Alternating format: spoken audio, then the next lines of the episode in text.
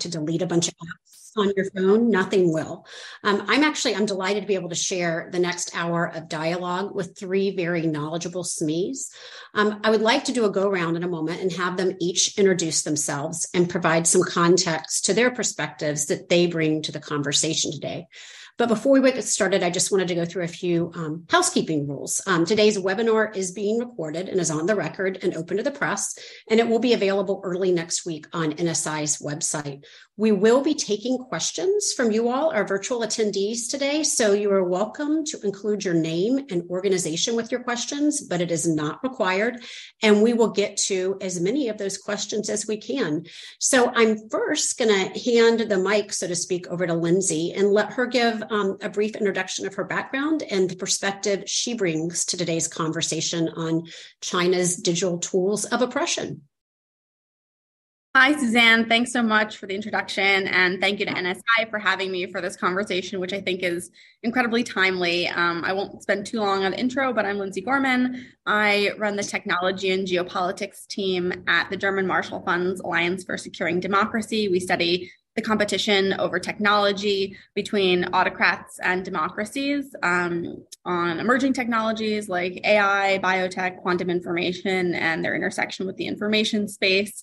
And I come at this issue originally from a background of a technologist. I'm a computer scientist and quantum physicist by training, and have been doing technology and national security policy for the better part of the last decade in DC, and recently served in the Biden administration um, working on US China technology competition strategy.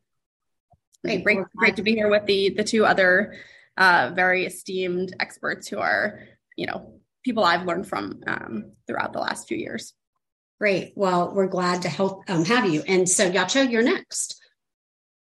Hi, um, my name is Yaqiu Wang. I'm a senior China researcher for Human Rights Watch. Uh, I've been with Human Rights for six years now. Uh, I worked on censorship uh, issues uh, for uh, uh, concerning China for Human Rights Watch, and Human Rights Watch has published extensively also on surveillance issues. Um, and in the past several years, our focus has grown into the, you know, more focused on the Chinese government's uh, role in undermining human rights uh, around the globe. Great. Well, it's good to have you. Geoffrey, over to you. Thank you. Thank you, Suzanne. Uh, my name's Jeff Cain. I'm a fellow at the National Security Institute. I'm also a senior fellow at a think tank called the Lincoln Network, which does technology policy I come from a background as a foreign correspondent. I had spent uh, more than a decade um, since the time of the 2008 Beijing Olympics. I had been a journalist um, in various countries, and China being one of them. Also, Korea. Um, went to North Korea many times. Turkey, Ukraine, and my specialty was investigating how authoritarian regimes uh, deploy novel technologies like AI and facial recognition. My most recent book is called The Perfect Police State, which is about the Uyghurs and surveillance dystopia that they live under. Thank you so much. Uh, appreciate the plug. Um, now at work on another book and uh, happy to be here today. Uh, I think this is going to be a great conversation. Great. Well, we're glad to have you. So I just wanted to kick off with sort of a scene setter and Yaqiu, I'm going to defer to you first on this one, but in your, your opinion, what is the single most repressive measure technology wise, both inside the country, China, and, and outside as well with international um, constituencies? I don't know whether I can say, you know, there is one single most, uh, you know, important important repressive technological tool by the Chinese government.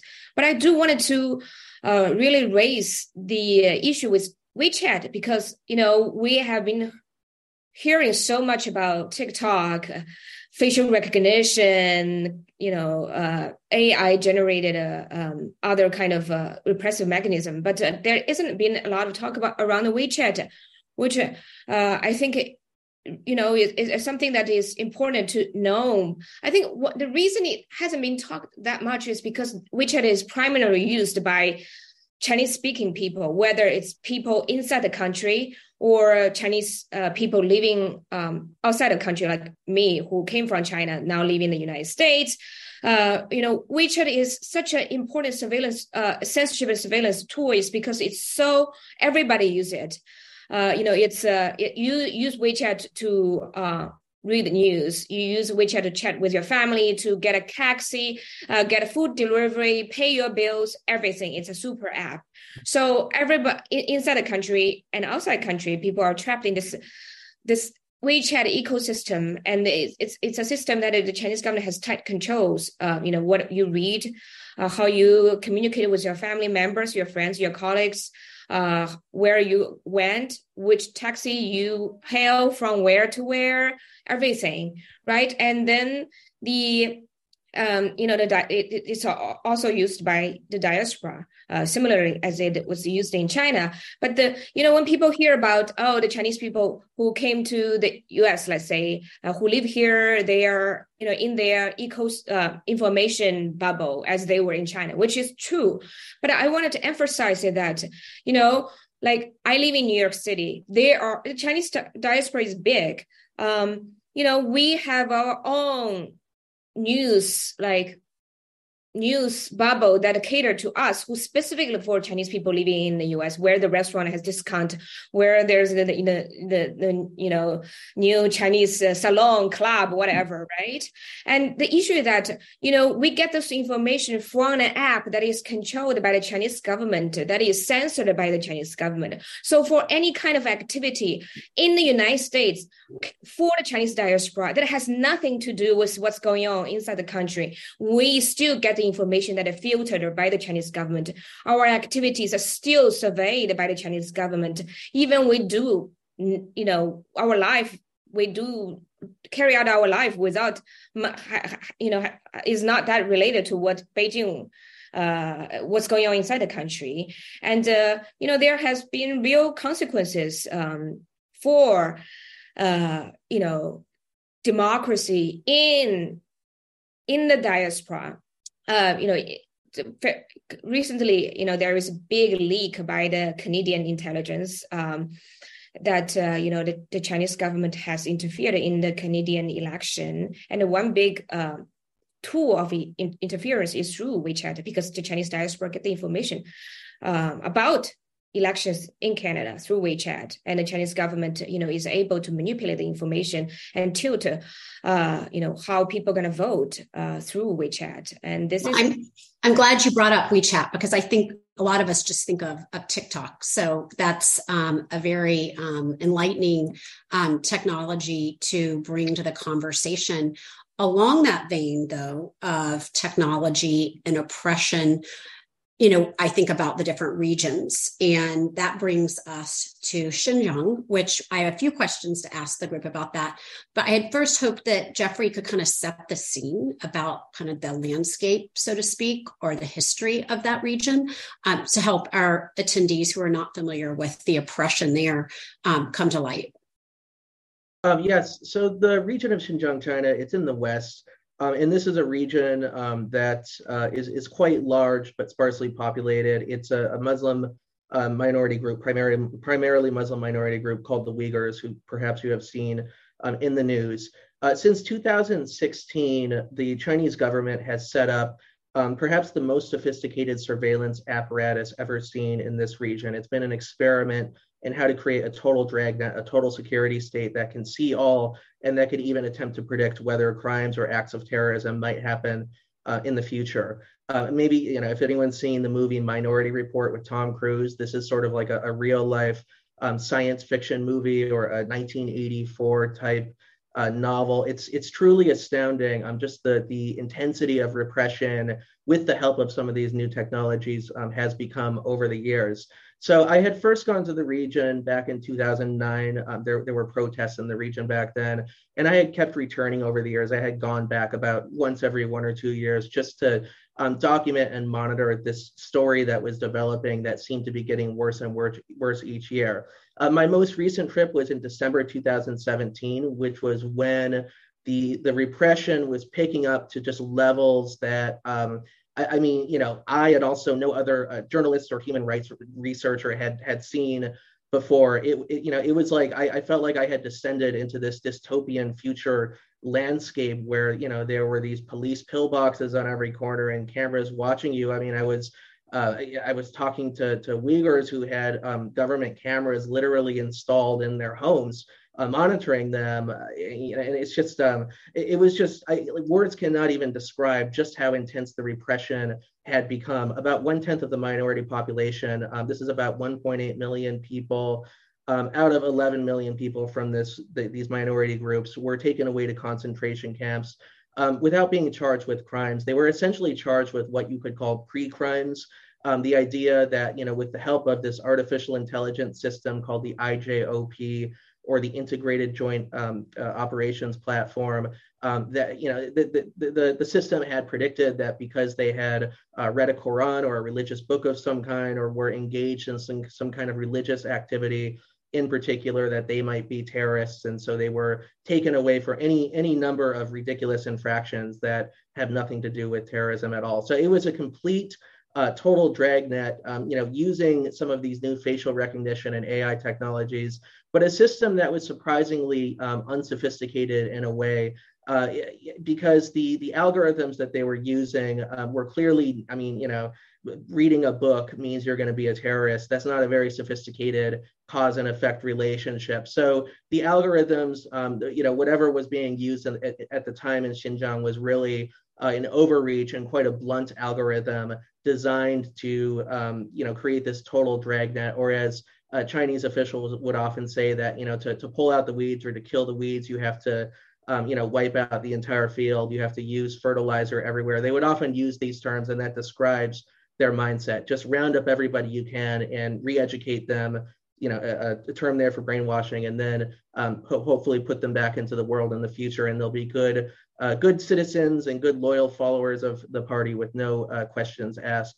Um, truly a terrifying situation. I, I, went after I was kicked out of China in December 2017. Um, after this last trip, they figured out what I was up to, and they they just they just told me they asked me to leave, so I um, I, I, after that moved to Turkey and spent three years among the refugees there. Um, managed to track down some defectors from the Ministry of State Security uh, who, who had who had helped build this apparatus. These were ethnic Uyghurs who had left China um, and who uh, you know wanted to tell their stories. You know, we were just talking about WeChat.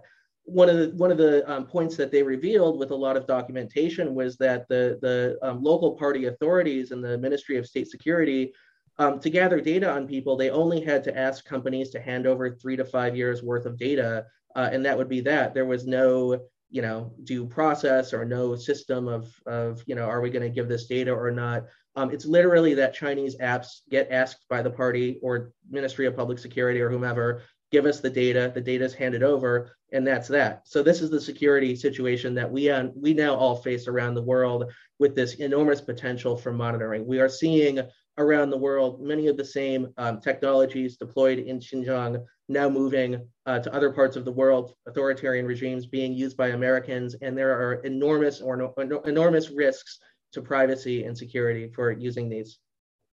Yeah, I mean, and that was 2017. It's 2023. Yeah. And when I was listening to your book, I, I, it sounded like a future state that you were talking about. So I had to rewind it and listen again in the foreword just to make sure that that was current uh, or as of 2017. Really very, very disturbing. So, disturbing. Lindsay, I wanted to check in with you about the different types of technology um, that the CCP is using um, and also kind of the policy response to that.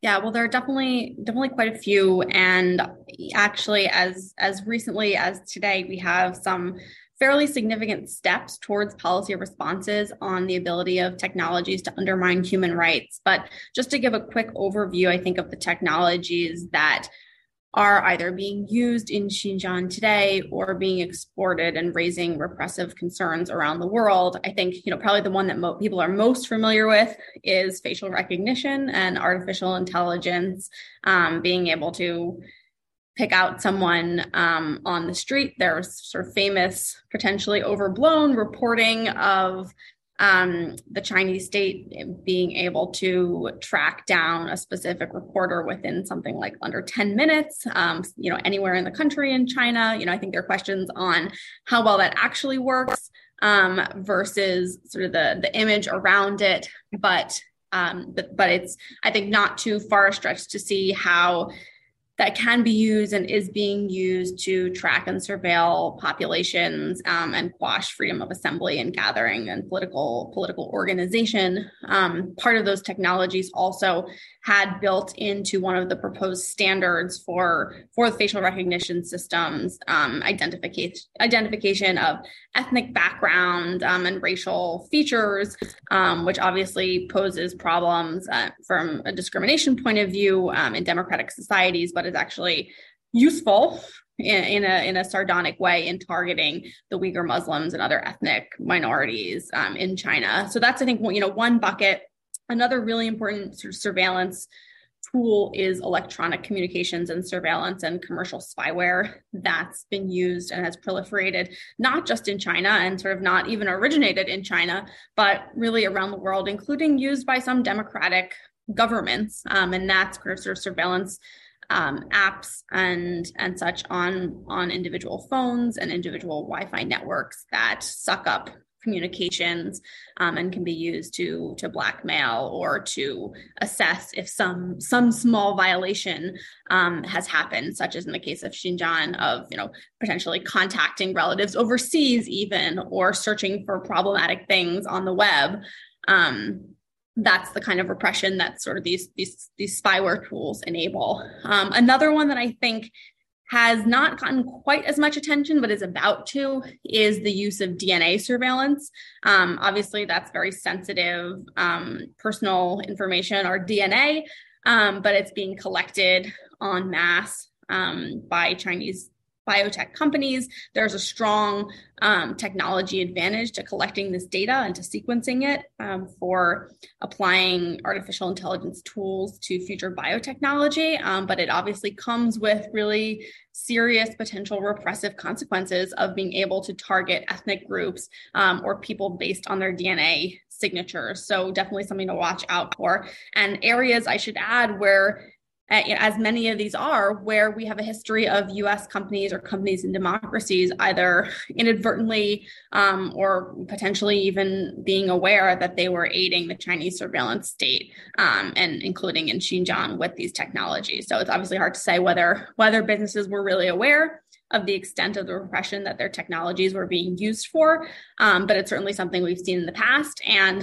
sort of shifting gears into the policy angle, something that at least this administration um, is is trying to crack down on. I think um, so. Just today, we had an announcement at the Summit for Democracy of, of 24 countries getting together to build human rights considerations into their export control regimes on emerging technologies and software and dual use goods. Normally, these regimes control things like military technologies, nuclear technologies, WMD, um, but this is sort of the start of a new conceptualization that the risks that emerging technologies can pose are not just about building a military. In the case of China, many of these do have really strong military ties, um, but also for their potential use in repression and undermining human rights. And then, quickly, just the second policy initiative that came out this week um, was an executive order from the US on commercial spyware, essentially saying that the United States government will not use, in an operational sense, um, any kind of commercial spyware and encouraging other countries uh, to do the same. And I believe just a few minutes ago, an, a statement came out about uh, a number of countries that are, are also taking potentially similar steps to prohibit the use of commercial spyware and, and crack down on the proliferation. So I think it's something That's government if it's enforced. to so. think about. So before we leave the Xinjiang region, I wanted to, and, and you all touched on this, but are there any technologies that you all are aware that are being utilized in these concentration or re-education camps that are being implemented in other areas of the country or outside of the country that we need to be concerned about? Uh, so there are um, the way to think about Xinjiang is that it was the um, incubation ground. It was the incubator of um, the surveillance state that China under Xi Jinping has been setting up for you know the last ten years or so. This is where the rollouts happened, and uh, you know many of these technologies have since spread to many other parts of the countries. Um, so, you know, originally, uh, you know, so, so social credit is a good example of, of something that originally it did have good intentions. The idea was that um, in China, uh, you know, many people uh, who lived in the countryside or say were left behind from the economic growth story could not get access to credit cards. There was never really a credit industry in China that allowed for, um, you know, a, a, small landholding middle class to start to emerge, which is a key part of any, um, you know, any uh, any state that's going to be successful. And so the idea behind social credit was um, a way to leapfrog that and to create a system where, you know, people could figure out if they could trust each other based on their past um, transactions or debts or whatever it might be. But this has since morphed, you know, in the typical uh, in the typical way of how an alliance would happen between the CCP and private companies like Alibaba. Um, social credit is now a system used to uh, mostly repress and monitor and um, do you know do whatever it is that uh, that you need to do in, in a you know communist party run state. Um, in Xinjiang, social credit started out as a, a, a, simpler system in which you were ranked based on trustworthiness. It was you were you were either trustworthy or untrustworthy, or maybe somewhere in between. Um, but you know now social credit works a little different across the country. It's more uh, varied, and there are different levels of trust. But the whole idea is, um, you know, can the government, can the authorities trust a particular citizen? And if we don't, should we cut them off from, say, being able being able to fly uh, on an airplane to buy a ticket or being able to rent an apartment or send their kids to school or whatever it might be. Um, these are the types of kind of sci-fi dystopia uh, technologies that are quite scary because it shows what happens when they're in the hands of a one-party state as opposed to a democratic system in which there's a system of laws and checks and balances that will stop abuse of this tech. Well, I understand if you're even caught with someone who is considered untrustworthy, you will then be examined at uh, more, you know, you'll be scrutinized much more heavily than before. And you don't even know what that person's rating is sometimes. So it's it's very scary. Um, and speaking of scary, I mentioned that if you didn't get rid of some apps after this webinar, then um, nothing will make you get rid of them. But that brings us to TikTok. So would love to hear from you all. Um, if if I'm talking to my teenager if I'm talking to my mother, um, if I'm talking to someone who lives maybe in another country, what, what are the reasons why TikTok is such a threat to society? And I'll put this out there for anybody who wants to take it and we can go around. Well, maybe I can start first. I think TikTok right. is is threat um, beyond the Chinese government angle. It's really addictive. You know, like I sorry I, I go and watch endless video short videos for no reason.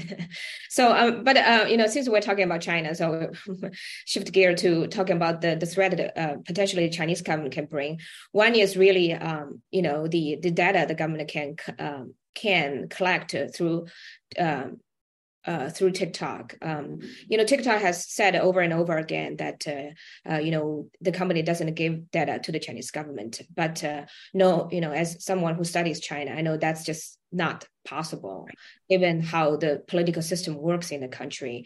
You know, the government um, can want can have whatever it wants when it asks for it. Oftentimes, the government doesn't ask for it, but when it wants it, it will have it. Um, just because uh, you know the government has that level of control to uh, uh, over any companies, whether it's private or um, uh, private. The other really is you know the censorship and uh, the disinformation the government can uh, exert towards users in America through the company. you know the um, whether because you know in the U.S. there's no law to make companies to disclose the, their algorithm or how they suppress and set uh, uh, how they suppress and promote certain content. Uh, uh, so we don't know, you know, what's going on with the company, uh, to what extent it's censoring um, content the, uh, that is critical towards the Chinese government. I mean, there has been sporadic uh, cases like you know one teenager was talking about the, the camps in Xinjiang, then her, her account got uh, suspended.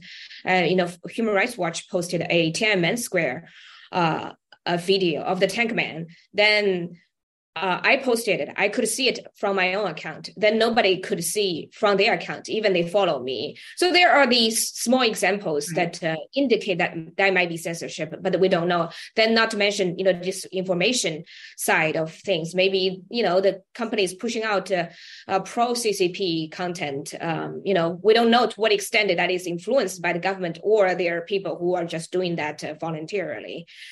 Yeah. So th- those are both the data privacy issue and the the you know the disinformation and censorship issue.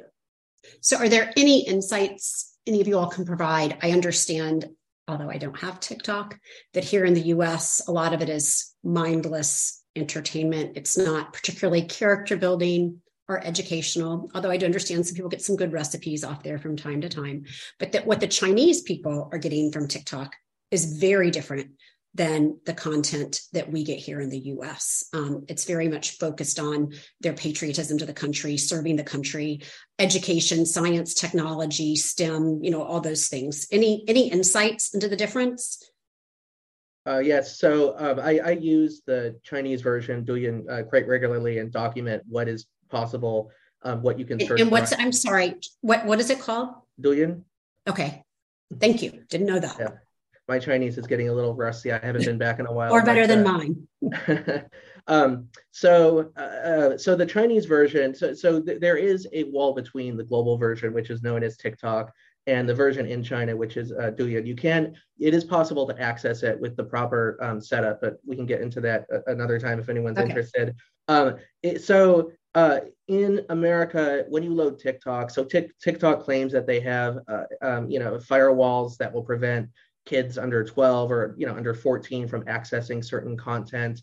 Uh, you know, we've tested that on TikTok, and a lot of that turns out to be um, false based on the uh, the various um, keywords that that we could put in on the American version. So there are there are these like spin-off terms that they use. So um, you know there there are TikTok videos for teenagers that talk about like how to use cocaine and how to use various drugs, which is kind of quite disturbing. If you type things like uh, coke talk, you know, or or drug talk, there are all these hashtags that people use to get around it. And you know, TikTok magically is not moving fast enough to block these, even though they claim they're blocking them. Um, in China, none of that exists at all. I mean, we have gone through and tried every single possible slang term that you could use for uh, drugs or prostitution or um, you know vi- violence or whatever it might be. Very rarely we do find a strange video that's taken down very quickly. But other than that, um, almost all of these queries go straight to police notifications. It'll be like a police graphic or a police video that says, you know, you should um, stay away from drugs and be a good citizen, be productive, and go to school. This is the content that they're showing, um, you know, teenagers and kids in China compared to what they're showing Americans here. I think that that signifies that, um, you know, in China, the government and the company they know how damaging this content is they know the effects that it has on people getting addicted and sucked into this world. So, you know, there is an element of hypocrisy there on, on TikTok and ByteDance's part. Why is it that in China the the content is so clean, whereas in America you can just be a 13 year old right. learning to snort cocaine and that's like somehow okay? It's it's truly bizarre yeah it's it is it is very concerning. So we talked a little bit in in the green room about the tiktok ceo's congressional testimony. Um, any feedback any commentary you all have on that? Yeah i'm happy to go but i also just wanted to pick up on one point from what jeff just said on kind of the the difference between douyin and and tiktok. I think it's a really interesting sort of example of how our kind of open system could be weaponized you know the the reason part of the reason that the you know the, the, the information on the chinese version of tiktok you know is more educational and better or whatever but you know less addictive maybe uh, is that it can be sort of tightly controlled. It's a controlled information environment whereas that's not really something that you know as a government certainly in the west we don't we don't do. Um, and you could it, sort of the responsibility would be on the companies. Um, but that goes against sort of their whole business model of making money by selling ads which requires us to be on the platform as much as possible and addicted as much as possible. So while i think that's a societal issue um, i actually don't really see it quite as much of a national security problem, perhaps only in so much as that allows allows these apps to collect more and more data. Um, but to your question, Suzanne, about the about the, the the CEO's hearing, I think one of the things that really kind of surprised me, I guess maybe two things, was just first of all, just how bipartisan the kind of skepticism and condemnation of TikTok was. I was frankly expecting um, the left to have much more time for the TikTok CEO's statements. Um, and I think the lawmakers came at it from slightly different angles. You know, you had more on the Democratic side talking about these issues of addiction, of youth mental health, um, maybe these issues that are that could be more common to all social media platforms. And you had you know maybe more on on the right talking about the chinese ownership ties. But what was interesting and and maybe even positive to me was that both sides sort of crisscrossed on that. You know you had the the chair of the Republican chair of the committee call for call for federal data privacy legislation. That's something that would affect all social media apps. And you had a number of Democratic lawmakers also asking tough questions about TikTok's Chinese ownership. So there was a surprising amount of, I think, bipartisanship in that hearing. And something that I also was impressed with, which I understand is not really the main narrative coming out of the hearing, is I actually thought the lawmakers did a really good job of asking hard technical questions. This wasn't the Congress that we saw five years ago when Mark Zuckerberg testified first before before Congress. Um, but what I'm hearing is actually that on TikTok itself, a lot of the commentary has actually been making fun of lawmakers for being technologically illiterate. Which I'm you know I'm curious on others' impressions, but that was not my impression at all. You know they were asking questions about bytecode, about neural networks, and sort of really detailed aspects of, of the code and how TikTok would oversee the code itself um, and you know in this plan that it's putting forward to kind of guard against these national security concerns. And so it's interesting to me that some of the narratives coming out of that seem to be quite the opposite of of you know what i at least observed in the hearing itself well, that's, I think, an encouraging distinction that, that you made there. So before we leave TikTok, I just wanted to get, um, and we're not going to hold anybody accountable to what your prediction is, but with some Western governments banning TikTok on government devices, what are the chances that the US will ban it altogether? I don't think that the US is going to ban it altogether. I think that there are too many legal hurdles in the way.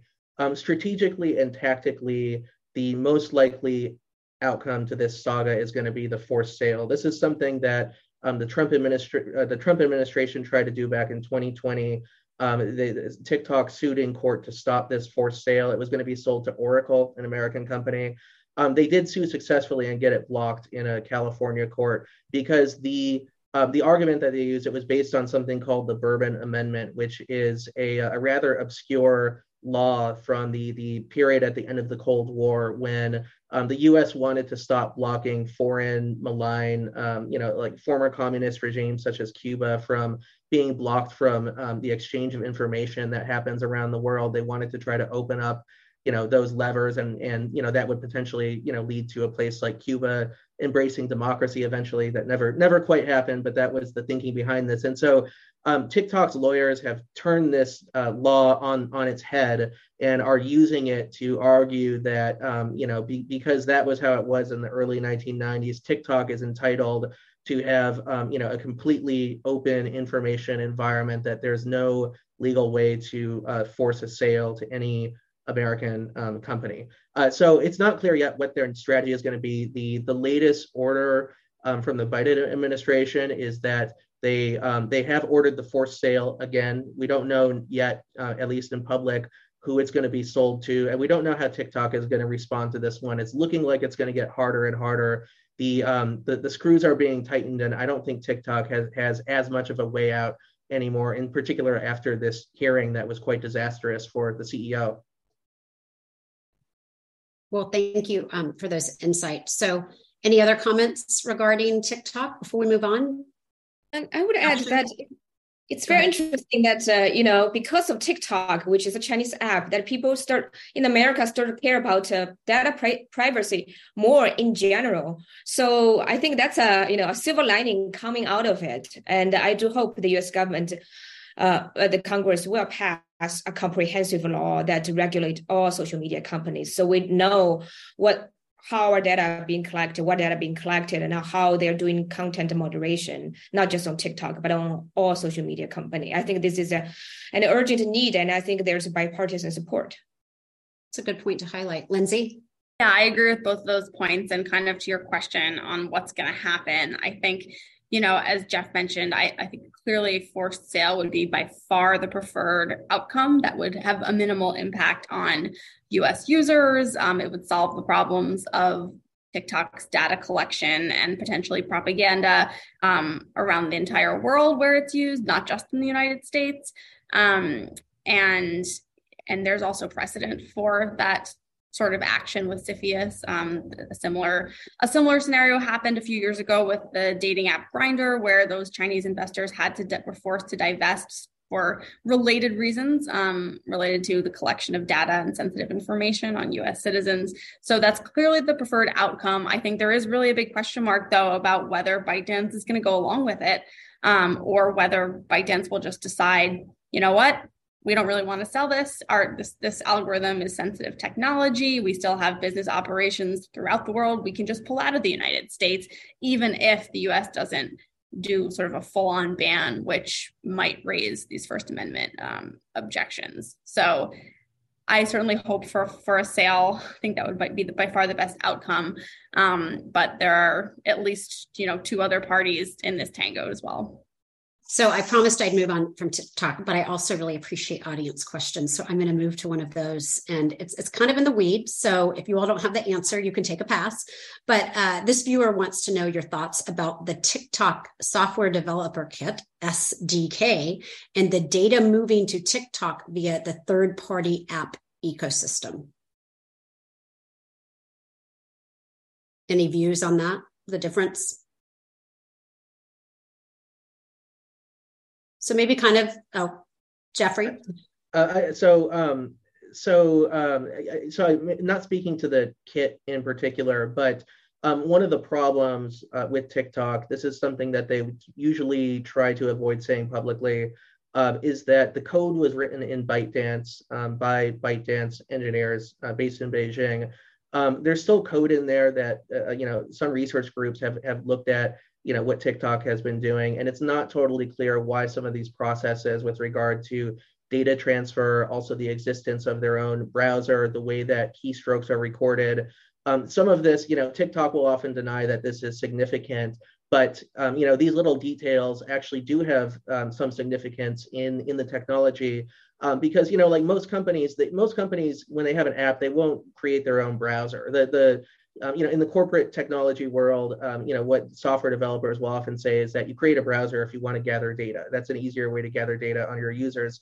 Why does TikTok have its own uh, browser, you know, for opening websites? It's just uh, these little details, like you know, Google has Chrome, obviously, but it's not like you know, you, you don't um, you know it's not like google has some app and you're required to use chrome from right. you know from that app or anything so it, it's a little bit of a different situation um, and the you know I, i've always just been struck by how tiktok has these kind of little items of software significance that are often overlooked and they are red flags as to what data they might be gathering behind the scenes yeah subtle enough by themselves maybe not alarming but when you put them all together, um, it's it's quite concerning. So my next question was going to be on AI, but I have an audience question on AI next, so I'll, I'll move to that. Um, so this um, attendee wants to know: Are there any AI algorithms implemented by the Chinese Communist Party in Xinjiang intentionally unsophisticated? Simple or broad in order to keep the Uyghurs constantly on edge or on their best behavior or in line? Great question. Uh, I think that uh, the situation in Xinjiang is ruled by uncertainty. Um, also, uh, you know, it, so just a shout out, Human Rights Watch has done really great work um, on the region. Also, really helpful with my own work, just just you know, gathering research. It's it's a very tough region to, to research because of all the restrictions on what you can actually do there and talk about. Um, it is, um, you know, if you go go and read the Human Rights Watch reports, um, you know, read what's out there. There are researchers who have documented this, um, it does seem that the model is to use blunt and unsophisticated algorithms divine, designed to, to uh, keep people on their toes. It's the uncertainty um, that keeps the Uyghur people in line because they don't know where that line is. It's the riddle. Like how far can I step in my daily life? If I if I leave my apartment at 9:30 a.m. today as opposed to 9 a.m., is that going to be a red flag on the camera outside my house? Why would I change my daily routine? Um, and is it going to send a, a, nudge to a local police officer on his smartphone and tell him to come over and check up on me? Um, this is what keeps people in line, and this is also in my own interviews with uh, Uyghur refugees something that they often talk about is the the psychological effects of not knowing where that line is. It it forces them often to, I guess they they say mute themselves or mute mute the identity, kind of mute the soul almost. Um, if you have something you want to do, you wanted to take that trip to the city to Beijing and go go shopping for the weekend, whatever it might be. Um, not possible. Just don't bother because the risks are too high of doing something small that might trigger the system against you. Yeah, I would also add to that onto that point that you know in the context of Xinjiang, there have been a, a, number of discussions on sort of does this constitute a genocide. I think the State Department has indicated that there are elements of what's happening in Xinjiang that it, it views as, as, a genocide. A number of parliaments in other countries have characterized it um, as such as well. And one of the in addition to sort of the bodily harm that is one of the kind of determinants of whether something is a genocide, the um, like psychological or emotional harm is also, and the fear is also a piece of that determination. So, this kind of uncertainty of you know where do you cross the line? How far can you go and you know in talking to your family and that sort of thing? And practicing in practicing faith i think is part of that culture of fear you know goes into that ability to destroy a population. And the second thing i would say on that is also you know this is the context of this conversation is the export of china's surveillance to, uh, to the rest of the world. And to to a related extent i think we see the self censorship happen even within de- democratic societies of you know not wanting to criticize China, particularly in in terms of our business ties. When you know I think in, at the, going back to sort of the TikTok hearing, but I think it might be common across um, uh, many multinational CEOs. Um, he was asked specifically whether China was committing genocide in Xinjiang and really prevaricated and didn't give a straight answer. And I think, you know, not just the TikTok CEO, but I think it's possible that many many business leaders um, from democratic countries would have a similar answer because of that self censorship of not being sure really where the line is and not wanting to offend China. Yeah, it's a it's a powerful just that keeping people on edge, um, powerful tool of of oppression of oppression um, in their society. Yaqiu, anything to add? Uh, maybe just I would totally agree with both Geoffrey and uh, Lindsay. Um, just you know, give you a little example of how that is exercised. For example, I mean, all social media have to censor uh, their platform, but the government never actually gave a list to social media companies saying those are the words, those are the picture you have to censor. So social media company have all have to develop their own list of things to censor. It's a way of for them to figure out, you know, what to censor, where's the line. So you know, it's not just a psychological uh, game on people; it's a psychological games on entities like a company and then you know it's become like their intellectual property of what to censor you know it's like it's, it's their treasured thing that they develop that you know those are the things that i need to censor to make sure my company stay open. It's a good point. We have about about 10 minutes left. So if there's any other audience questions, I will try to get to them. Um, please feel free to send those in. But, you know, we do know that, that China is oppressing um, their, their citizens um, through all these different um, modes of advanced technologies. Um, are, are, there any actions we can take as an international community um, realistically anyway, um, to curb this type of oppress- oppressive and really malicious behavior?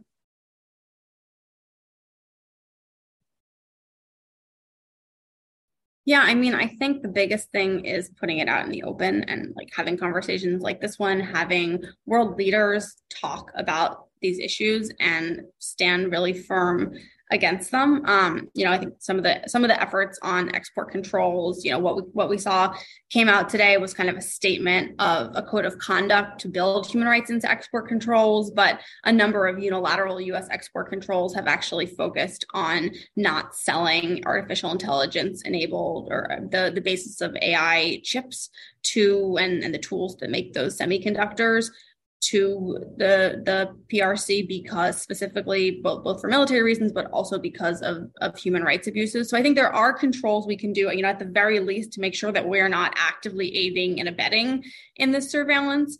Um, but yeah, also just sort of continuously calling it out, not not allowing, you know, businesses or or even even diplomats with various interests to kind of paper over those those differences and paper over the abuses. Yeah, I even think conversations like this that NSI is gracious enough to host. It's a lot of it's education. Geoffrey. So, um, to give a specific example, following up on on um, a technology that I think we all need to focus on, semiconductor technologies um, are critical this is an area where China is still uh, generations behind the major semiconductor producers. But by ensuring that the Chinese government and um, major surveillance companies can't get access to the most advanced semiconductors, we can curb um, so many of these threats. We can blunt them. We won't erase them completely. Um, but if they don't have the processing power to create a total surveillance dystopia, then it, it's going to fall flat on its face. It's going to be um, old-fashioned authoritarianism, which is bad, you know, still very bad. But at least we can weaken um, this system in some way. I just returned from Taiwan, uh, actually on a trip with the German Marshall Fund, um, where Lindsay's from, uh, and uh, qu- quite a trip. We we visited the the major uh, Taiwanese semiconductor makers. Um, one of the big things that they kept emphasizing was the importance of multilateralism in um, semiconductor uh, manufacturing and processes. There are concerns that um, the US right now, with the, the Chips and Sciences Act, uh, might be acting too unilaterally to bring industry, uh, to chip away industry from places like Taiwan and to, to, to attempt to you know, build it unilaterally um, in the US, which will take generations to master. It's going to take a decade or more to be able to design these extremely advanced semiconductors reliably. Um, and so, you know, one of the big um, pushes right now is like, well, why don't you know, uh, why isn't there a um, you know a, a, a, semiconductor consortium that uh, stands against um, the PRC in particular? There are four countries: Taiwan, Korea, Holland, and the U.S. that produce the most advanced technologies. Um, you know, why isn't there some kind of mechanism for direct cooperation between these four that would curb a lot of these threats? So, just one idea to throw out there if any policymakers are in the audience. Um, one of our virtual attendees has a suggestion. Um, he suggests that we ban China from the Olympics. So just wanted to share that with the group as well. Here's another question. How has COVID 19 um, enabled the CCP to further develop or use technology to track and repress its citizens? Any feedback from that question from the team here? Um, I mean, China had the uh, you know the health uh, code app um, you know everybody has to have it. And then everywhere they uh, ha- had to have it. Everywhere they go they have to scan the app. So the government collected massive massive data. And uh, even during you know china was um, people were subject to the draconian zero COVID policy, you could see how effective it was. Like, you know, they identify, they test, they identify a person who was positive, but they were able to find anybody who was related to, to the person. And the person's itinerary in the past, you know, two weeks, every step of where the person went were posted online. You can see, you know, to what extent the government is able to know where people are and who are around those people. Even when you're, you know, in a train, they were able to identify who's sitting next to this person. So you know the app has you know been dismantled but the data is still there you know it, it's not a country there's transparency there's a rule of law people have no idea you know how the government is still using the data whether this data are being deleted or, you know, i'm sure that uh, you know probably it's still there and the government is using it to further develop further its ai technology to surveil people so we have several questions from Jefferson Berry. Um, Jefferson, thanks for your insightful questions. One is Is the capture of these technologies part of the CCP trying to take over Taiwan? We haven't talked about Taiwan at all. We didn't talk about it in the green room or in our prep call. But any any comments regarding um, these oppressive technologies and the relationship, the very strained relationship with um, Taiwan? Yeah, I mean, I'm happy to take this a stab at this one. I mean, normally I approach everything from a technology angle, sort of by trade. Um, and so I think it's very tempting to see semiconductors as like this linchpin issue in the US China Taiwan triangle. You know, the fact that we are incredibly dependent on TSMC, which is right next door to mainland China for the most advanced semiconductors, is obviously a strategic vulnerability if you believe, as many policymakers do, that the ability to build these systems is actually going to depend heavily on advances in compute, namely semiconductors and, and at the cutting edge um, at these low nanometer levels.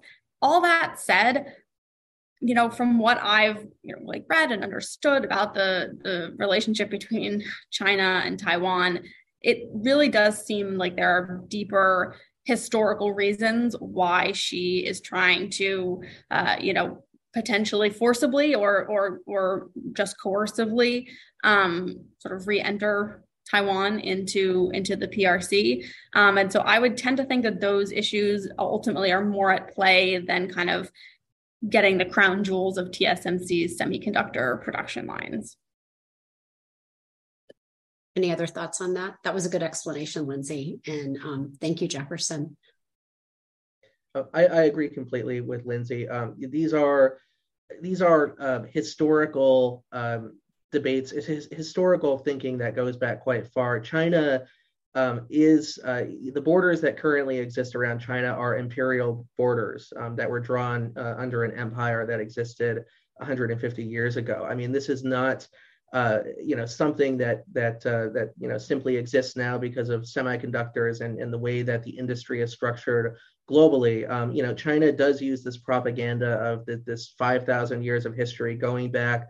This idea of this unified, um, you know, ethnic nation, uh, you know, that involves uh, Uyghurs and Tibetans and, and Han Chinese all living in harmony. Um, this is the propaganda line that is often used, and uh, you know, it's like looking at Taiwan. It's almost um, you know one of that it's supposed to be one of that family. And you know there there is a historical reason for that you know that cause of invasion um, to exist. Uh, you know and I, I, don't agree with it obviously but that's how they see that that's how they see it in the in the propaganda system there so I see Gabriel um, has popped back on, but I still have the mic for about two or three minutes, Gabriel. So I just wanted to um, kind of close on this and and get a sense from you all, um, particularly you, Amiacha. We talked about this a little bit previously, but you know what what some of the collateral damage is um, for us domestically um, with the strained relationship with China that is becoming increasingly more contentious well, I really hope there's no collateral damage, but uh, you know there will always be, and the, really you know how to mitigate that. And I already see some kind of policies um, proposed by legislators on uh, on a state level that I think is not constructive, and it's uh, it won't address the CCP threat and also it's going to have negatively impact on the Chinese diaspora living in the United States. Uh, I'm part of the Chinese diaspora, so I care about this deeply. For example, you know, in Texas, they tried. There are legislations proposed to, ban Chinese people uh, buying property or banning Chinese students from studying in the U.S. I think those are totally wrong policies. I came to the United States to study. I don't want you know a younger version of me get banned. So you know the CCP threat is real. It's you know but we have to it's big it's real and we have to but we have to address it uh, in the right way and proportionately. Yeah and also adding on i think that you know those are amazing points. And in some cases, particularly in the science and technology areas, we've seen proposals to ban Chinese students and graduate students in particular studying um, scientific fields. I think the, in the theory that somehow that they're going to use that as, as a spying tool. But I mean that that would also, in addition to the the points yet you made about the effects on the on the diaspora, which are incredibly important because you know we are a vibrant, open society of immigrants.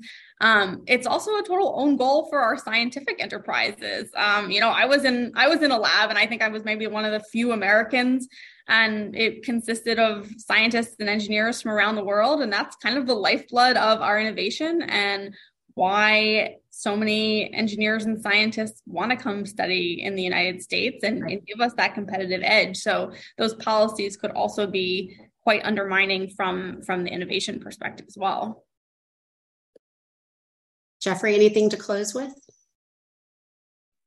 Um, well, you know, I think it was a great conversation. There were um, lots of different problems and challenges to unpack, but uh, I, I, find it fascinating how uh, many of the topics that we've covered today do do go into this common thread um, as to you know what exactly the threat is that the threat that comes from um, the CCP. Uh, I mean, the, the, CCP, as it exists today in 2023, um, it is the greatest threat to democracy um, so far in this century. We are seeing um, the resurgence of an authoritarian force that many people once thought would not grow in this way. I mean, you know, dial back the clock uh, 20 to 30 years, and there was talk of the the movement of globalization and free trade, uh, creating the, the middle class of China who would rise up and create um, their, their great liberal democracy that was supposedly coming. And this is shown um, in the public speeches and statements of so many prominent policymakers from that time.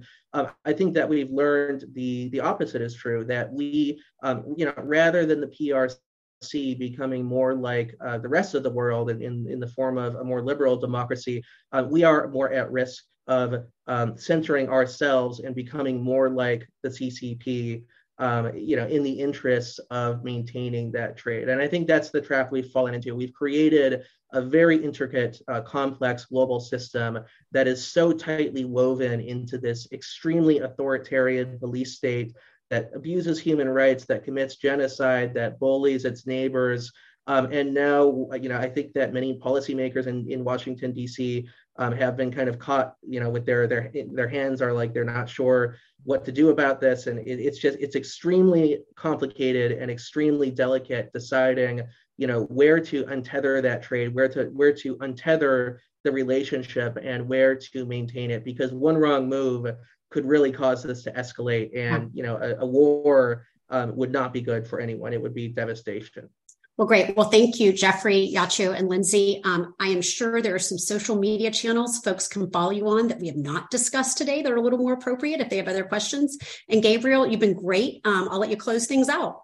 Perfect. Thank you so much, Suzanne, um, and for moderating today's panel. Um, thank you to our amazing panelists for sharing your really in-depth insight from a different angles but also we got to the same picture which i think is really important.